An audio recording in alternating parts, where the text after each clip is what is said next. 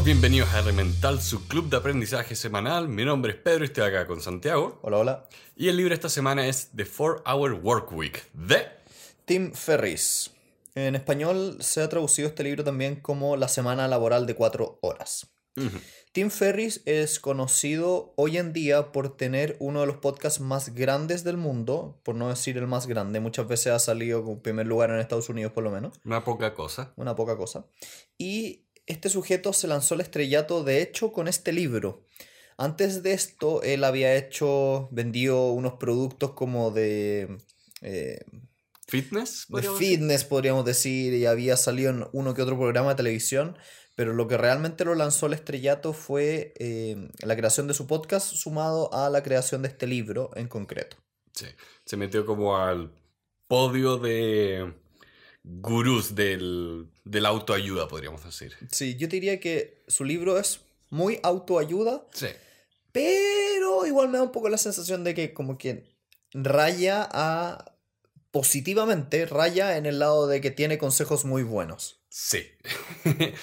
de hecho, es bien divertido. O sea, su historia personal es bien divertida. Porque él es un poco como estos personajes que tiene una vida no así como... No lineal. No lineal. Un poco extraordinario en ciertas partes. Sí. Fue ir por todo el mundo, vivió en Japón, en Buenos Aires, hizo infomerciales, llamó por teléfono a esta gente que vende productos por teléfono, hizo, fue campeón de karate. De hecho, ganó una... ¿Cómo fue? ¿Ganó las Olimpiadas? No, no, no, las Olimpiadas, no, pero, fue un campeonato importante de karate. Fue como... Creo que fue el mundial y fue porque hizo, entre comillas, una... Hizo como varias trampas. Sí. O sea, más que trampa, es... Aprovechó las fallas en las reglas. Porque primero se deshidrató, cuando lo pesaron, tronó una categoría más baja de la que le correspondía, y después vio cuál era la forma más fácil de ganar. Entonces lo que hacía es que pegaba, pegaba, pegaba, la otra gente se echaba para atrás, salía del ring y perdía. Sí, o sea, básicamente los echaba del ring. Ganó por una tecnicalidad, pero es notable. Es notable la historia. Sí. Em, lo, que me, lo, que me, da un poquito de risa de Tim Ferriss es que hoy en día es como una especie de gurú de los podcasts, en el sentido de que personalidades gigantescas de Arnold Schwarzenegger para adelante van a su podcast. Por lo tanto, es un tipo muy, muy conocido hoy en día. Y de hecho, si quieres ser una gran celebridad, celebridad de los podcasts, tienes que ir al, al show de Tim Ferriss. Sí. Em, algún día. Algún día iremos por allá. Pero bueno, eh, el punto está en que este libro lo lanzó el estrellato y es un libro que yo definiría a grandes rasgos de, eh, si tuviera que como que clasificarlo, más allá de ser de autoayuda, es como de estilo de vida.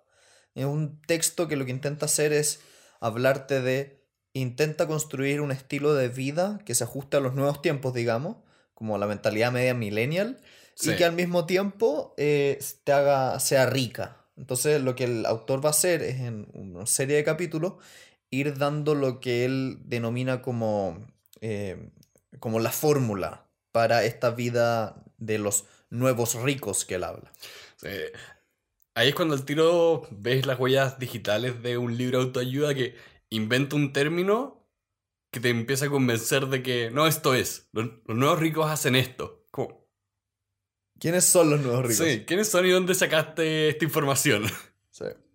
Ahora, yo leí un, un artículo anexo a este libro que él decía que una de las cosas que hizo más exitoso este libro fue exactamente eso, que él creaba términos como inventados por él y que cada vez que alguien más lo ponía en internet, lo citaba él y por lo tanto se generaba una especie como de bola de nieve del marketing.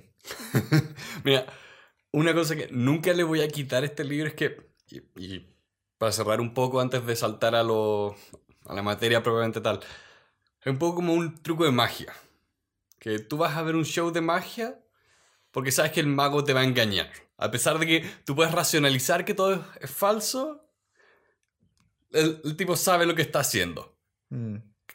Acá sí no estoy viendo un mago del marketing. De, mira, yo sé por qué pusiste tu historia personal acá. Yo podía ver todos los bloques de la construcción de este libro en varias partes. Sí. Como una máquina de marketing, sí, sí, es un pitch Sí. sale esto. Sí. No obstante, Sí, está sí. muy bien hecho. Que es el tema. Que, que sea una fórmula destilada no significa que la ejecución tiene que ser mala. Porque este gallo lo hace bien también. O sea, lo que me pasa con este libro es que siento que es un poquitito blando en cuanto a, a qué tan profundo es lo que dice, pero por lo menos tiene ideas que si tú las tomas separadas son súper choras. Y varias de esas, em, yo creo que varias de estas ideas son muy implementables a la vida de uno y qué rico poder hacerlo. Sí. Y por último, gatillan. Gatillan tu cerebro. Voy a empezar a pensar en estas cosas. Quizás no tomo su consejo de hacer esto en puntual, pero pensar en mi vida como un estilo de vida me obliga a que todas mis acciones sean más conscientes. Por ejemplo, el primer capítulo que habla de definir, de la definición, él dice, mira, en realidad hoy en día hay una especie de prejuicio donde todos pensamos que eh, la meta última del trabajo es algún día jubilarte. Y eso tiene como varios problemas. Por ejemplo, la idea de jubilarte va muy de la mano de la creencia de que no te gusta o no tiene sentido lo que haces. Eh, va de la mano de que jubilarse es una cosa que se hace muy viejo porque no hay dinero suficiente para sostenerlo y que la jubilación puede llegar a ser muy aburrida. Y todos estos supuestos él los pone en tela juicio y dice, mira, a mí, a mi parecer, los nuevos ricos que él denomina, son personas que van haciendo pequeños, pequeñas jubilaciones periódicas, se van haciendo mini retiros, van guardando em, vacaciones durante todos los, todos los trimestres, es decir, se van de vacaciones todo cada tres meses y no se retiran nunca porque hacen lo que, eh, o sea, aman lo que hacen. Y en esto como que, por lo menos a mí personalmente, me gustó mucho la parte de los mini retiros en contraposición a las vacaciones más largas. Esto de irse de vacaciones una semana cada tres meses me parece mucho más sensato que irse tres semanas una vez al año. Sí. También lo dice en varias partes. ¿Qué ocurre cuando quieres como acumular estas vacaciones? Eh, y también, no diseñas muy bien tus vacaciones. Y menciona como lo que a veces hace la gente. Dice, ya, me voy a ir a Europa y voy a ver tres días París, tres días Berlín, tres días Londres. Es como, no conoces una ciudad en tres días. No conoces esas ciudades en tres días. No sé, ¿eh? no lo subestimes, yo conocí Shanghái en tres días. Pero es distinto cuando dices, ¿sabes qué? Me voy a una semana y en verdad como conocer la ciudad y la gente. Sí, sí. Es menos turi- turismo express que acá lo mencionaba. Terminas cansado. Terminas muy cansado. Hay gente que vuelve más cansada de las vacaciones. El punto está en que encuentro que como, como inicio del, del libro, como esto de pon en tela de juicio lo que quieres hacer con tu vida o cuál es la meta última, es muy bueno porque te permite decir, ya, si es que la jubilación, el retiro no es lo que estoy buscando, ¿qué es lo que estoy buscando? Y lo que el autor propone es mucho de esto de ten una vida que te guste constantemente y él dice, y en esto siento que es muy chistoso porque dice como, a mí no me gusta trabajar, de hecho por eso diseñé todo este sistema para trabajar men- menos cantidad de horas semanales. Y es lo que va este libro. También, por ejemplo, te ayuda harto el libro con poner los miedos sobre la mesa y decir, ¿me atrevo o no a dar el gran salto? Que él básicamente denomina como eh, fear setting, o ¿cómo lo podemos traducir? Como, Eh, como, establecer los miedos. sí, está- ¿Cuál va a ser el parámetro del miedo? Sí. Porque como él dice, antes de dar el salto, una de las cosas que tú tenéis que saber es, chuta, ¿qué es lo peor que puede llegar a pasar? Sí. Y la realidad siempre es menos terrible que la ficción. Sí. En ocasiones muy extraordinarias, todo lo que puede haber salido mal salió mal y explotó el reactor de Chernobyl. La mayoría de las veces no ocurre eso. Especialmente con el tipo de decisiones que la acá está proponiendo. El, hay que tener en consideración a la hora de visitar este libro cuál es la persona que Agatha Ferris tiene en mente cuando le está escribiendo esto. Mm. Personalmente cuenta que lo escribió para dos amigos. Pero también está el tema de, ok, ¿cuál va a ser el lector promedio? Probablemente alguien que tiene un trabajo normal de, eh, bueno, acá es de 9 de la mañana hasta las 6 de la tarde, eh, se va a su casa y repite eso al día siguiente. Sí, no, no tiene tanto en mente el emprendedor. Esto es como el No. antes de él. Antes de emprender. Pero también se trata de llegar un poco al emprendimiento. O sea, se, se trata de... Es que eso es lo que me gusta, de toma decisiones conscientes con respecto a tu vida, porque no te puede pasar que estés atrapado en la carrera de la rata. Mm. No te puede pasar que de verdad estés gastando salud de hoy para tener un trabajo que va a pagar la salud de mañana. Me llama harto la atención porque. Ya, este primer capítulo es definir. Define lo que quiere, define cuál es el peor eh, escenario, eh, define qué te excitaría hacer por la vida, decide como qué es aquello que te gustaría tener, ser, hacer, cuánto cuesta. Em, y hoy en día, este tipo de ejercicio mental es muy raro. Porque como que viene prefabricado en la sociedad de que tienes un camino muy preestablecido de vas al colegio, obtienes las mejores notas, vas a la universidad, obtienes las mejores notas, entras a un trabajo, subes en el trabajo, escalas en el trabajo, te compras una casa, construyes un- una piscina, te compras un automóvil, plantas un árbol, tienes un hijo. Llegas a los 50, 60 años, ahorraste, te compras una casa en la playa, porque esa es la segunda gran, gran meta. gran meta. Y literalmente espera de que tus hijos salgan del colegio, que es carísimo. Y una vez que eso sucede, ya como a los 60, puedes empezar a pensar en la jubilación y ver qué podrías hacer con todo el tiempo libre. Y si te fijas, ya pasaron como 60 años. Y se te fue la gran, la gran mayoría de tu vida. Es un poco esa. Es como el. Como el otro extremo de la actitud de ahora que eres joven, ha- hazlo todo. Mm. Que es como la actitud más hedonista. ¿Te acuerdas cuando veíamos el libro de em, La felicidad de. Ay, ¿cómo se llama el autor? Em, Tienes su autógrafo sí, sí, sí. y te desprecio por eso. Ay, eh, Tal Ben Shahar. Sí, que ahí habla de. No puede ser que tu dieta sea solo la hamburguesa vegetariana o solo la triple Texas cuatro carnes. Sí. Tienes, tienes que encontrar el, el medio. Y lo que me gusta de este libro acá, y con todas estas preguntas, que en más que te dice, encuentra el, el punto medio, es. Te hace pensar en todos los detalles para tú diseñar lo que va a ser tu punto medio. ¿Y cuál sería tu punto medio, Pedro? Como respecto a esto mismo, ¿qué es. qué- ¿Cuál es la meta? ¿Qué es lo que te gustaría hacer? O no sé. ¿Cachai que es curioso? Porque yo pienso, a ver, primero está alcanzar la meta de un, lo que vamos a ver varias veces en esta temporada de libertad financiera, de eh, dejar de preocuparme por el factor Dinero. dinero. Porque también hay cosas que me gustaría hacer que no son necesariamente em, como solo de yo pasarlo bien. Me gusta mucho todo lo que es, por ejemplo, lo que hacen las fundaciones como la de Bill Gates. Me gusta lo que hacemos acá, por ejemplo. Que No. se trata de aprender y enseñar. Sí. Entonces, empezar a construir cosas como esa me, me interesan. Como que a mí me pasa un poco que me encanta, me gustaría complementar un poco lo que está acá en el libro de em, qué es lo peor que puede pasar, cuáles son las condiciones, con el concepto e idea de libertad financiera, que se toca pero demasiado tangencialmente en el libro. El libro yo diría que no se trata de eso. No. Y la libertad financiera entendía como aquel punto donde puedes vivir y tienes tantas inversiones que te permiten pagar tus gastos em, y sin trabajar, digamos. Sí. Creo que se complementa muy bien con esta idea de intenta construir una vida que te guste, que te permita eh, estar tranquilo respecto de si vas a llegar o no al fin de mes.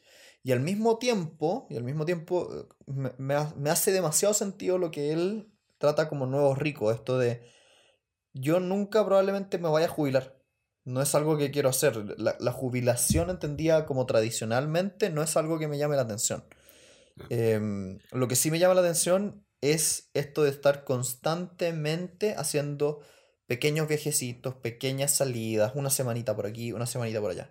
De hecho, en mi empresa lo que estamos haciendo ahora es que estamos intentando diseñar un nuevo sistema de vacaciones, donde en vez de las tres semanas mínimas que te da la ley, eh, queremos ofrecer cuatro semanas, pero distribuidas cada tres meses, de manera tal de que todos los trabajadores de la empresa se estén yendo de vacaciones a lo menos una vez cada tres meses a algún lugar. Y ojalá hacerlo calzar con algún feriado para que sea más largo. Claro. Y poder generar que las personas estén constantemente viajando con su familia, aprovechando buenas tarifas de, de avión, por ejemplo, porque muchas veces, no sé, viajar en la mitad de junio es mucho más barato que viajar en la mitad de diciembre en Navidad. Entonces igual poder generar esto de chuta, te querís tomar un viaje que en teoría es caro, ándate en una temporada baja, ahorra la mitad, eh, anda a todos los lugares como más top, don, con menos gente y aprovecha de hacer estos mini retiros. Acá hacen mucho la pregunta de ¿qué es lo que te emociona realmente? ¿Qué es lo como que te hace decir, ¿sabes qué? Quiero hacer eso, voy a hacer eso. Porque el término que acá usa mucho es, tú no quieres trabajar por trabajar. Mm. Que el trabajo no sea como el fin en sí mismo. Un poco cuando veíamos el libro de ¿Por qué trabajamos?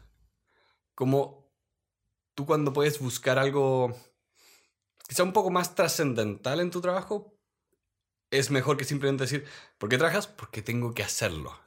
Como- Por, por el trabajo, por el, el- por, la pe- eh, por el dinero a fin de mes. Claro, y es como, ¿pero qué es lo que haces en el día a día? Vendo Coca-Cola. ¿Y qué, qué hace eso por el resto del mundo? Nada mucho. Nada mucho. Entonces, la, la idea acá de tomar estas decisiones, evaluar tu vida, porque creo que ningún, de hecho, lo ve más adelante, incluso acá que dice que lo peor que puedes hacer es re- como salirte de todo el sistema, porque es, la verdad no tienes todo el dinero suficiente como para nunca más trabajar y te aburres. Eh, lo ve mucho más adelante, pero esa idea de que la gente que es ultra rica es miserable, la gente que se retira es miserable, porque nunca construyeron una vida más allá del trabajo. Y también, el trabajo es la única forma que les da como una conexión social. Mm. Como, muy bien, me voy a retirar, me voy a Cancún y voy a estar solo en la playa. Se mueren. sí. De la mano de eso, y avanzando un poco también en la, en, en la literatura que estamos hoy día trabajando, em, para poder lograr estas metas de qué quieres hacer, tener constantes retiros, tienes que eh, empezar a ganar libertad. Y para ganar libertad tienes que, y este así se llama de hecho segundo capítulo, tienes que eliminar ciertas cosas. Y aquí el autor nos da varias herramientas que a mí me encantan. Por ejemplo, nos da lo que él se conoce como, la, como el óptimo de Pareto y también nos da la ley de Parkinson. El óptimo Pareto, a grandes rasgos, dice, probablemente existe un 20% de cosas que te dan el 80% de los resultados. Y por lo tanto, tú lo que tienes que hacer es identificar ese 20%, aquellas actividades que te dan la mayor cantidad de ingresos y concentrarte lo más que tú puedas en eso. Y el resto, ese 80% que te da retornos, pero no tanto, sácalo, elimínalo. Lo que importa es concéntrate en esas cuentas grandes. Y la, esta como ley de Parkinson tiene que ver con que si tú acortas la cantidad de tiempo que le asignas a algo, por ejemplo trabajar, vas a naturalmente a obligarte a hacer aquello que es lo más importante. Por lo tanto, te ayudas a ti mismo a identificar ese 20% más, más fuerte. Y creo que estas dos ideas funcionan súper bien para una persona que está trabajando en cualquier lugar o, en mi caso concreto, por un independiente, por una persona que tiene sus propias empresas. Sí, porque de hecho él cuenta que llegaba a estas conclusiones cuando estaba él de independiente y la mayoría del tiempo lo gastaba en eh, responder correos electrónicos. Mm, Porque él vendía estos como suplemento alimenticio y todo el tiempo estaba respondiendo preguntas que el- la empresa de servicio al cliente que le había contratado estaba manejando. Era como, señor Tim, ¿puedo hacer esto? Estaba todo el día respondiendo preguntas como muy puntuales y como eran tan eh, por decirlo como, propias del cliente que está comprando, no, no podía ser un manual, no podía decir, ¿sabes qué? Estos problemas son genéricos, se automatiza. Entonces lo, lo que hizo fue, a ver, nadie me escriba a menos que el problema se pueda resolver con eh, más de 100 dólares. O sea, si el problema necesita 100 dólares para resolverse, no me escriban.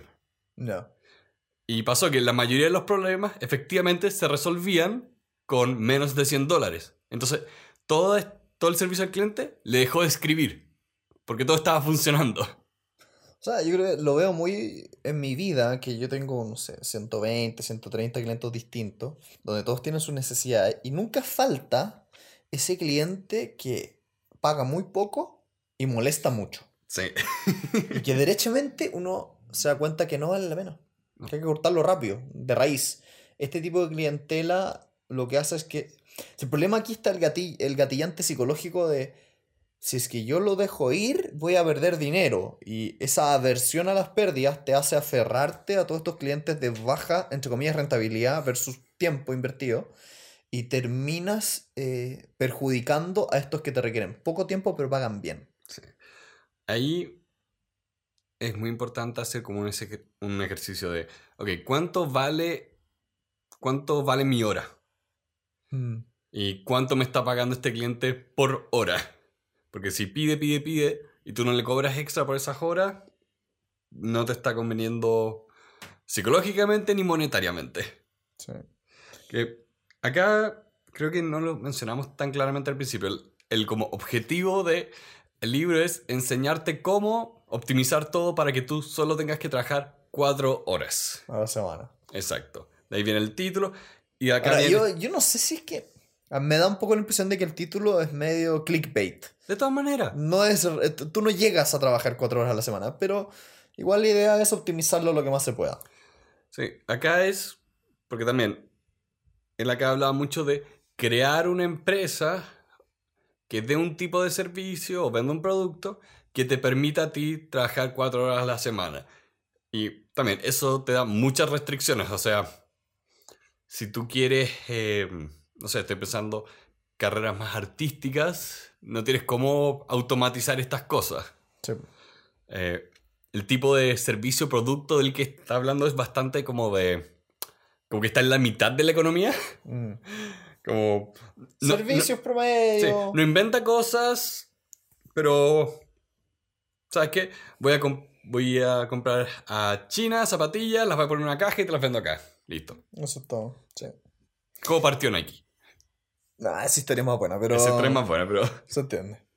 Em, también, bueno, el autor complementa esta parte del libro con varias técnicas de productividad, como por ejemplo, eh, limitar la cantidad de veces que revisas tu mail, eh, cortar las, el largo las llamadas, eliminar la mayor cantidad de reuniones que puedas, generar automatizaciones, eh, hacer lo que vimos en el, en el libro este de la productividad que leímos al principio del podcast, que era reunir todas las tareas similares en un mismo momento. En general, el punto es que tienes que empezar a crear técnicas y un estilo donde tú optimices lo que tú más puedes el tiempo invertido. Sí. Eso es lo importante.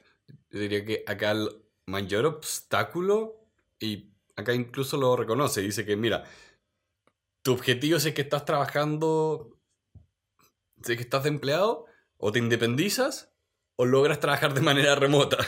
Y si trabajas de manera remota, trabaja lo menos posible. Claro, porque este es un fenómeno que lo he visto harto, que es el de cuando tú tienes 8 horas de trabajo al día, vas a rellenar 8 horas de trabajo al día. Sí. No hay un incentivo para terminar antes, no hay un incentivo para ser eficiente, porque también si terminas antes y de verdad quieres descansar, no puedes. O no te dejan irte, la típica, como, pero no ha llegado la hora. Pero ya terminé todo el trabajo, ándate. No, no. Sí. No. Es algo que, por desgracia, hemos arrastrado de la economía más vieja, como hace 50 o 100 años. Yo diría más pegado a siempre, no sé. Es que ahora tú hablas de que tienes, ok, como economías de servicios, producción, y nunca está como la distinción de, ok, ¿dónde sí es importante cumplir todas esas horas y dónde no? Ya.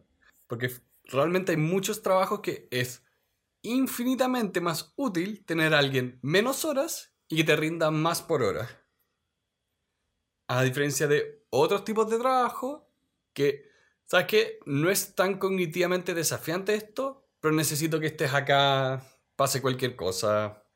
Pero hay, hay muchos dependes. De la mano de lo anterior, el capítulo 3 del libro se llama Automatización. Y que básicamente lo que nos dice es, intenta utilizar las tecnologías que están disponibles hoy en día en el mundo para eh, que sea tu vida lo más automática posible. Y de hecho, me da demasiada risa porque el libro parte contando la anécdota de cómo contrató asistentes virtuales y eh, encontró una empresa en India que lo que hacía era dar asistencia virtual por hora y cobraba un monto fijo. Y que era claramente mucho más barato que tener un asistente eh, presencial en Estados Unidos. Y a tal nivel llevó esto él que incluso automatizó un mensaje de, de, de pedirle perdón a su novia por algo que había hecho. No fue él, fue alguien. O alguien que trabajaba, al- alguien que conocía que había usado el mismo sistema, digamos. Sí, que lo encontré medio demente. Está chistoso igual. Porque, El, pu- el punto es, libera la mayor cantidad de tiempo que tú tengas para poder hacer cosas más importantes y automatiza el resto. porque de hecho acá hablaba de un fenómeno muy, muy interesante de... A ver, ¿qué pasa cuando tú ganas en dólares, vives en pesos y tus mayores costos son en ruplas? Mm, Ahí tú puedes encontrar muchas situaciones donde el tipo de cambio está a tu favor. Entonces puedes aprovechar como las eh, puedes aprovechar la tecnología que elimina barreras de distancia. Ya. Puedes decir como, pucha, sí, voy, voy a tener estos servicios en este país o en este otro. Pu- Puedes tomar decisiones mucho más estratégicas y hacer rendir más tu capital. Al final del día, lo importante aquí es que. Lo hemos visto un montón de veces, pero si tú puedes hacer que un sistema haga algo por ti, hazlo.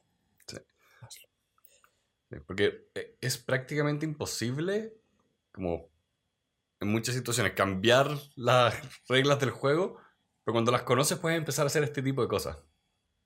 Puedes empezar a ver dónde obtengo el mayor resultado con el mínimo esfuerzo. Es que eh, igual es divertido porque es muy millennial eso de cuál es la forma más eh, automatizada de hacer esto y cómo es más, cómo es más fácil que yo no esté trabajando en esta wea. Es que hay mucho. De hecho, hay un libro entero que se llama On Bullshit Jobs. Ya. eh, que ahí lo tengo en la lista de libros por leer. Ya. Pero hay muchas cosas que se hacen por hacer, que es como, digo, este, esta operación no está agregando valor ni a la empresa, ni a la sociedad, ni a nadie. Existe por existir y merece ser destruido. Mm. Está lleno de esas cosas. La burocracia es magnífica en crear ineficiencia. Y Sobre todo en empresas grandes. sobre Y en todo el en gobierno, el gobierno es satánico. Británicos, No, es. La, la burocracia es el enemigo de la humanidad. Debería haber un malo Power Rangers que sea la personificación de eso. En, Probablemente existe, lo por de todo. en Hitchhike- Hitchhiker's Guide to the Galaxy, blah. Em, La guía del viajero intergaláctico. Están los, están los burócratas. Los son el enemigo. Muy divertido.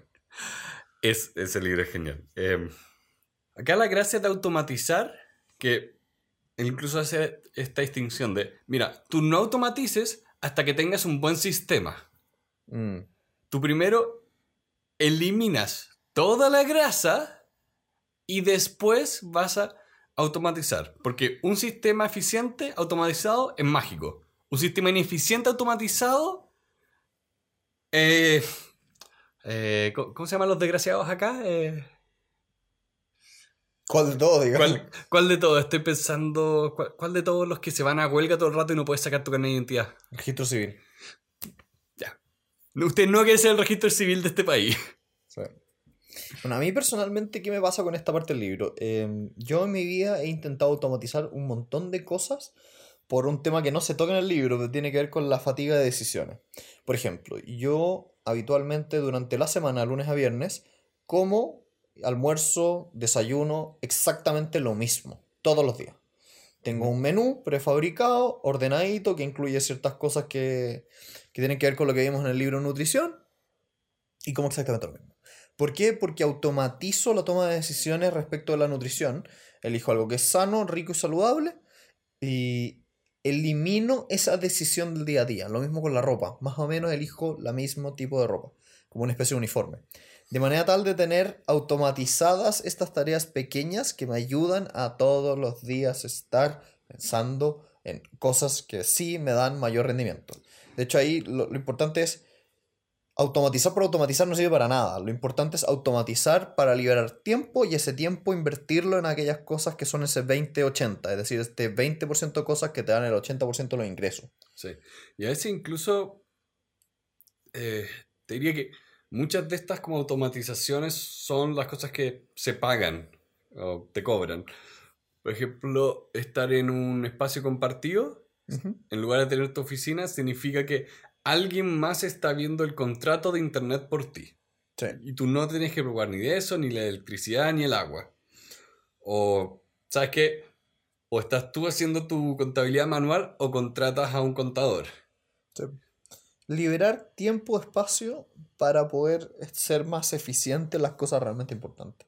Porque también hay, hay una trampa muy típica, que es que la idea de que por el hecho de estar ocupado estás haciendo algo importante, lo cual es una falacia gigante, típico de, de El problema de las ocho horas que hay que llenar. Sí, pues, el típico problema de la persona que está ahí sentada respondiendo mails toda la mañana y uno dice, pero ¿por qué esta persona pasa tanto tiempo haciendo esta estupidez, poniéndole refresh cada cinco segundos, cuando en realidad podría estar haciendo algo que en una hora daría resultados mucho más importantes? De hecho, sin ir más lejos, yo en la oficina con un par de personas que trabajo, nos hemos hecho desafío. Decimos, ya, hoy día nos vamos a las 2 de la tarde.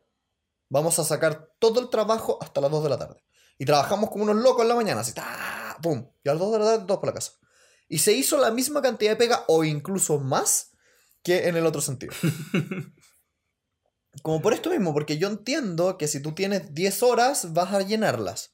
Y si tú puedes automatizar cosas, mejor. Por ejemplo, otra cosa que estamos intentando diseñar ahora es que tenemos un software y estamos empezando a automatizar lo, lo mayor que podamos ciertos contratos típicos que nos piden. Un finiquito, cosas que son cosas que salen todos los días y necesidades diarias de nuestros clientes que en estricto rigor son súper parecidos uno que otro documento legal.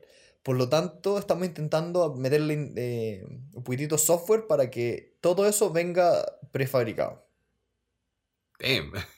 Y no tener que pensar, llenar los datos, para adentro, listo, se armó. Listo, se fue.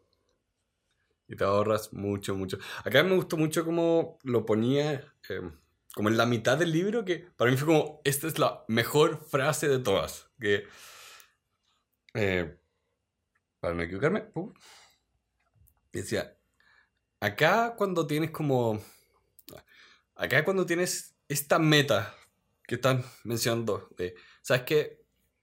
Si tú efectivamente le pusieras más horas sobre esas horas, podrías, entre comillas, tener más éxito todavía. Podrías como volverte como estos locos de Silicon Valley que la meta es crecer, crecer, crecer, crecer y no duermen. Y después terminan en terapia.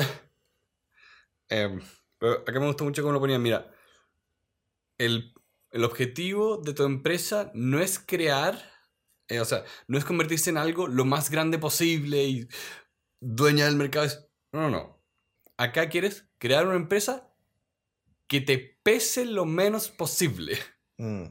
Como que no sea algo que te ate, que te roba eh, energía y concentración y lo único que piensas 24/7 es en este emprendimiento que tienes. Es, no, no, crea, para, crea y diseñala para que te mantenga y para que te haga feliz. Y que eventualmente te reemplacen.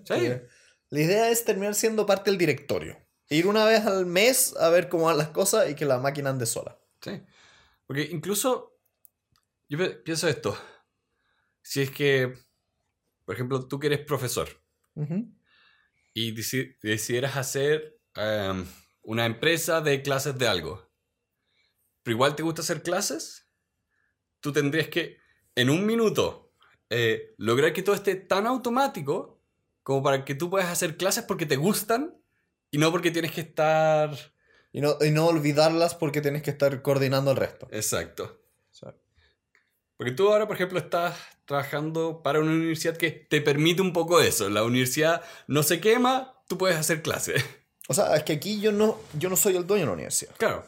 Yo simplemente soy uno de los eslabones que hace clase. Sí. Acá es un paso como un nivel de trabajo más allá. Es, es como un super saiyajin del trabajo.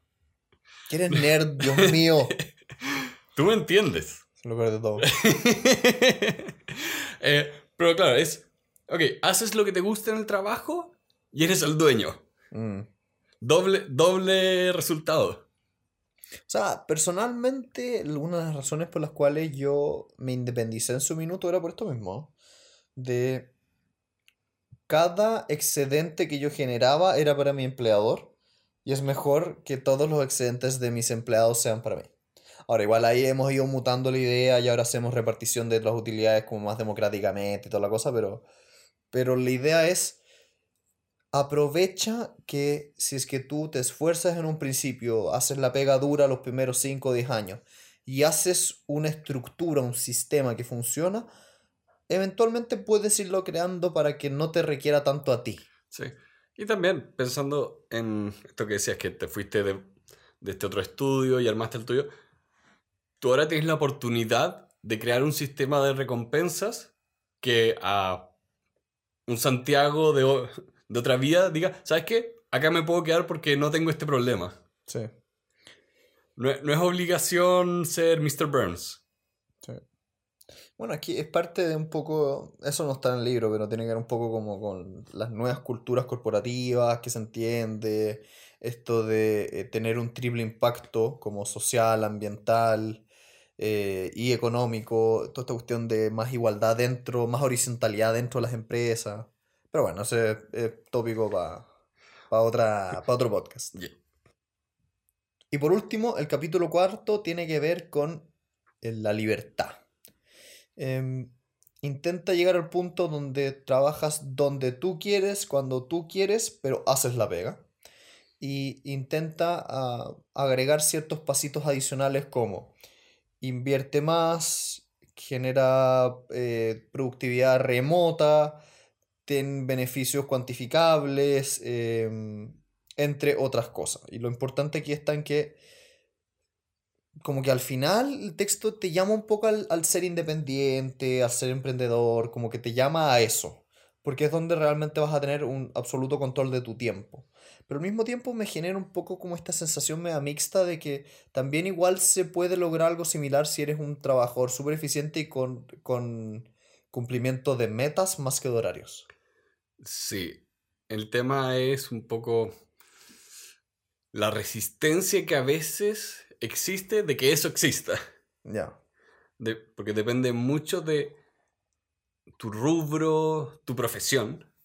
Porque hay profesiones que son mucho más eh, predispuestas a que tú trabajes de manera remota. Pero hay otros, hay otros que no, y también hay cargos que no te dejan esto. Como tienes un cargo medio de management, tienes que estar ahí. Mm, Entonces ahí tu decisión va a ser un poco más drástica de, ¿sabes que No me puedo remover, o sea, puedo hacer todo lo posible para eliminar el trabajo inútil, pero no es como que te puedas remover del trabajo. de toda la ecuación. Claro. En fin. Eso diría que es lo más complicado de todas estas cosas. No necesariamente lo que haces tú, sino como el ambiente en el que lo estás haciendo. A ver, explícate más. Eh, porque estoy pensando que la mayoría de las personas están empleadas. Sí. Entonces, eso significa que hay muchas cosas que no pueden manejar. sí. Em, Yo lo he dicho acá, lo he dicho en todas partes, aborrezco el correo electrónico. Ya. Desde hace 10 años que no trabajo usando un correo electrónico, porque es inútil. Porque está Dropbox, está Google Drive, tienes WhatsApp, Facebook, hay miles de sistemas de mensajería y formas de compartir archivos. Está Slack, Teams. Entonces la idea de usar este método arcaico es lo más absurdo en mi, en mi mente. Y no puedo hacer nada al respecto cuando el resto de mis compañeros de trabajo usan el mail. Es que ahí tenía un tema, porque en el mail en concreto yo, yo distinguiría, porque el mail hacia los clientes creo que ahí sí. Sí. funciona, porque tú no manejas la inmediatez con la que el otro, no manejas el calendario del otro, Exacto. pero a nivel interno sí estoy de acuerdo. Mandarte un mail con tu equipo de trabajo es una estupidez. Sí. No, totalmente de acuerdo ahí también. Es muy bueno con los clientes porque el correo trae un nivel de formalidad muy importante. El tema es saber cuáles son las fortalezas y debilidades del sistema que estás utilizando. Sí. Y si no estás haciendo ese trabajo de autoevaluación, de autorreflexión, vas a empezar a lentamente darte cuenta que estás haciendo todo de la peor manera posible. Y a mí me llegan muchos mails. Ya. Pero bueno, al final el texto enumera una serie de herramientas, páginas web. A lo largo todo el texto te va dando como, mira, para hacer esto metes esta página, para hacer esto otro metes esta otra página, para automati- automatizar el correo haz esto, haz esto. Tiene como hartas herramientas concretas que lamentablemente encuentro que son buenas, pero que probablemente con los años van a envejecer mucho. Sí. Por ejemplo, de hecho hay varias de estas páginas que ya no existen. Como que... Eh, Es bien divertido ver este libro por la forma en que está escrito. Como que siento que es un, sería más útil que más que un libro fuera una página web que pudiera irse actualizando los recursos. Yo todavía estoy esperando el libro del siglo XXI. O sea, yo te diría que el libro del siglo XXI es Wikipedia. Sí. Es un- una especie de texto que va mutando, se va adaptando, va creciendo. Pero bueno, en fin.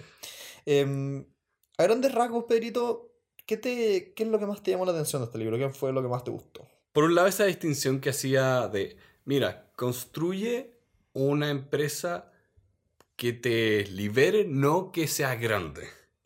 Que encuentro que hay, y lo hemos mencionado antes acá, y yo lo traigo muchas veces, que me impresiona ese como toque mental de a veces las cosas de, ¿sabes qué? No es que yo tengo que colegio, universidad, trabajo, gerencia. O eh, armo mi emprendimiento, vendo mi emprendimiento.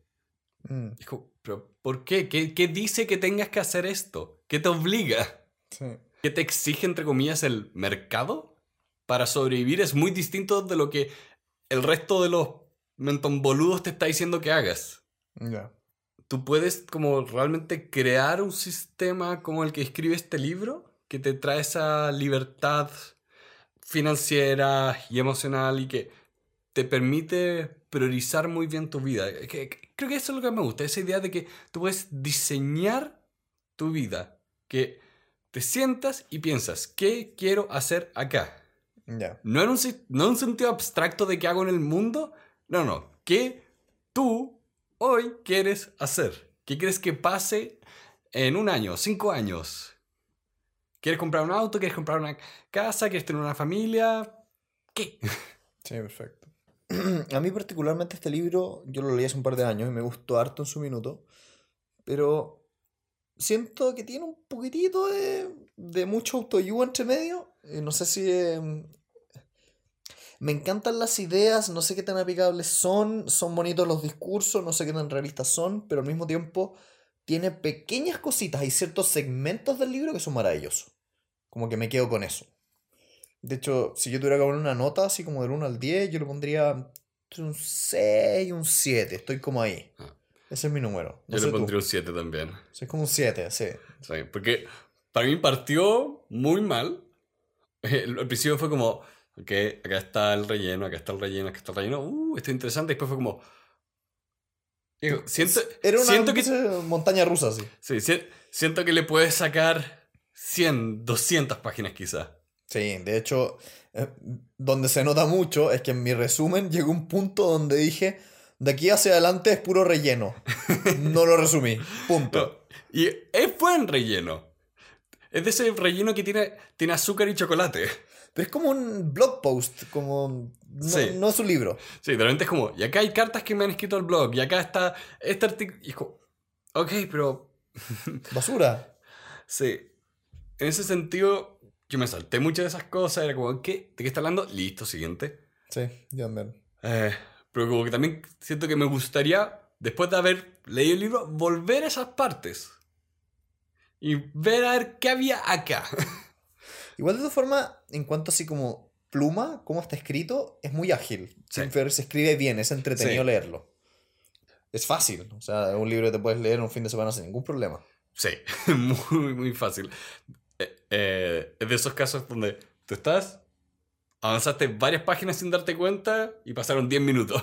Sí. Eh, así que yo también me quedo tranquilo con esa nota y esa evaluación un poco. Mm. Porque tiene esto de autoayuda, pero encuentro que... Ahora, ¿a quién le, ¿a quién le podría servir este libro? Eh, a cualquier persona que nunca se ha cuestionado lo que está haciendo. Sí, es un buen remesón. De Sí. hecho, me encantaría que tal vez lo leyeran jóvenes. Estoy pensando en los primeros años universitarios. Sí, Ahí. sí. Y también gente entrando a trabajar y quizás gente que lleva harto tiempo y se siente atrapado en el trabajo, porque... Mm, Es como meter el bichito. Sí, es para sacudir un poco el status quo. Sí. Ese creo que es el, El cliente de este libro. Sí. Así que con eso vamos llegando a un fin de otro episodio más. Estamos muy agradecidos, como decíamos al principio de este podcast, de todas las personas que nos están apoyando a través de Patreon. Les queremos pedir hoy con especial atención si nos pudieran ayudar en iTunes. En concreto, un- unas 5 estrellitas y un comentario harían mucha, mucha diferencia y se lo agradeceríamos profundamente. Así que les mandamos un gran saludo, los invitamos a revisar todas nuestras redes, ya sea desde Spotify, a Overcast, a Facebook, a Instagram, a YouTube. Y los invitamos también a contactarnos por todos esos medios. Esperemos que estén disfrutando esta nueva temporada acá en, en Elemental. Vamos a explorar el misterio de la libertad financiera y cómo ganarla al sistema. Así que que estén muy bien y nos vemos la próxima semana. Adiós. Listo. ¿Qué bien? Eh. Oh. ¿Quieres fruta? Tengo fruta. ¿Qué más tenemos?